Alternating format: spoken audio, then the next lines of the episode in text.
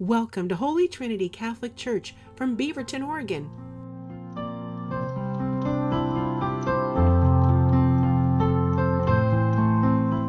Well, good morning. So, as we end that scripture, the gospel reading, there will be parents and brothers and people that will betray you, and you may even have your life put, you know, be put to death. The good news of the Lord. Right, do you catch the weirdness of all that, right? Well, that's because we're speaking about a particular genre of writing called apocalyptic. Apocalyptic. So we're not crazy, and these things are not contradictory. Apocalyptic is a very compelling means of communication, and it's ancient. In fact, it's ancient so much that we, as modern readers, don't quite grasp exactly what's happening because we're not keyed into apocalyptic writing. For many Christian fundamentalists, however, they might think that this is a play by play of exactly what will happen and can then predict when those things will happen. And again, without trained understanding of this genre, we might be also duped into that same sensibility. Here's an example from my life. In 1993, I was a teacher at Tigard High School, my alma mater.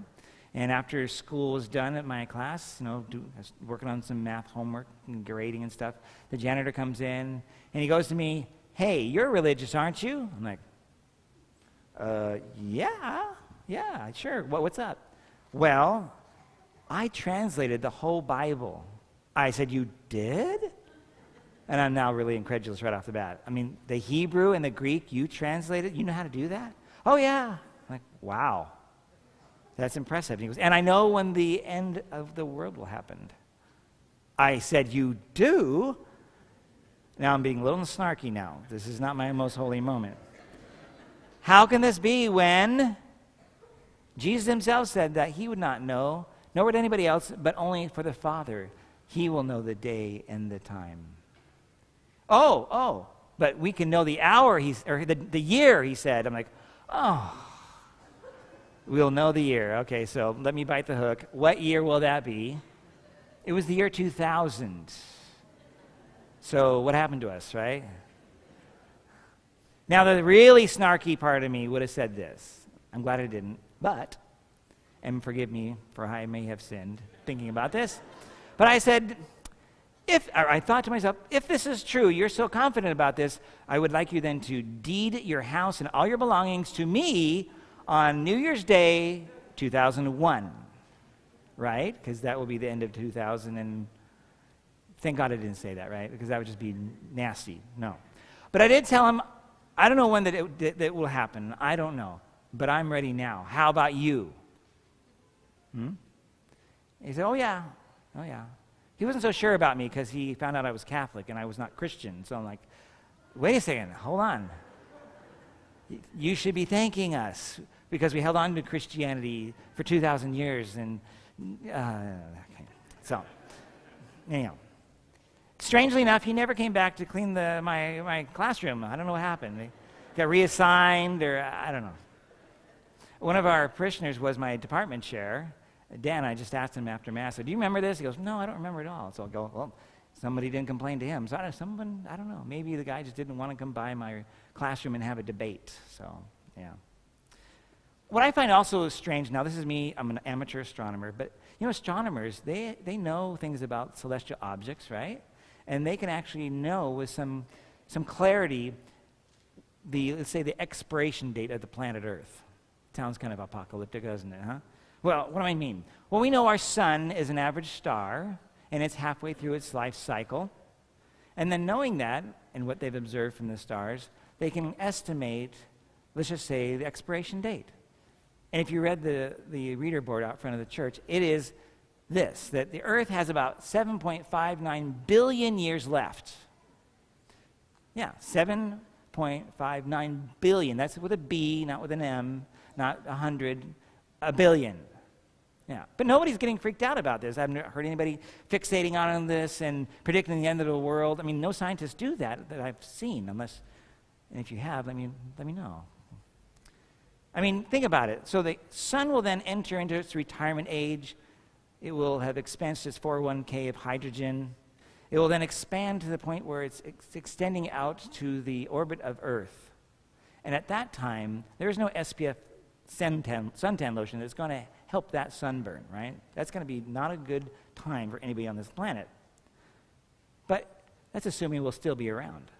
You never know. Like a billion years from now, maybe we will have figured out interstellar travel and we'll be some other planet, right? Maybe Mars, maybe somewhere else, I don't know. Um, and we're still waiting for Christ's coming. Maybe it wouldn't have come by that time, right? He hasn't yet, but you never know. My question then is are we audit ready now? Hmm. Okay, so back to the scriptures. Apocalyptic genre. They use, the apocalyptic writing uses extravagant, allegorical, and sometimes violent imagery to describe events that are currently happening.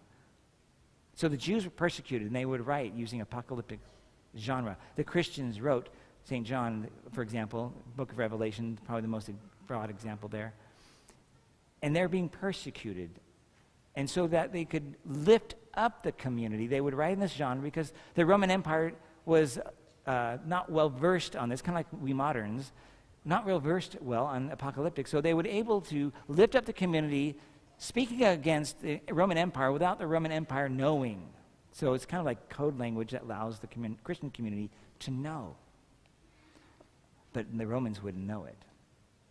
So, what's their basic, basic message of all this apocalyptic, apocalyptic writing?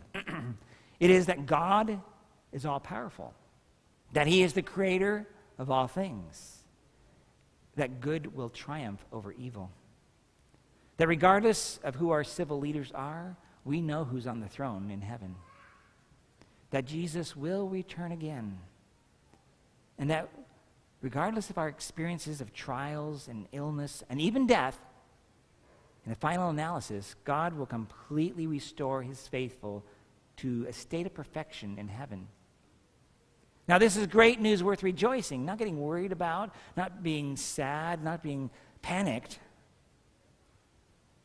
But we have to be ready, audit ready for any time.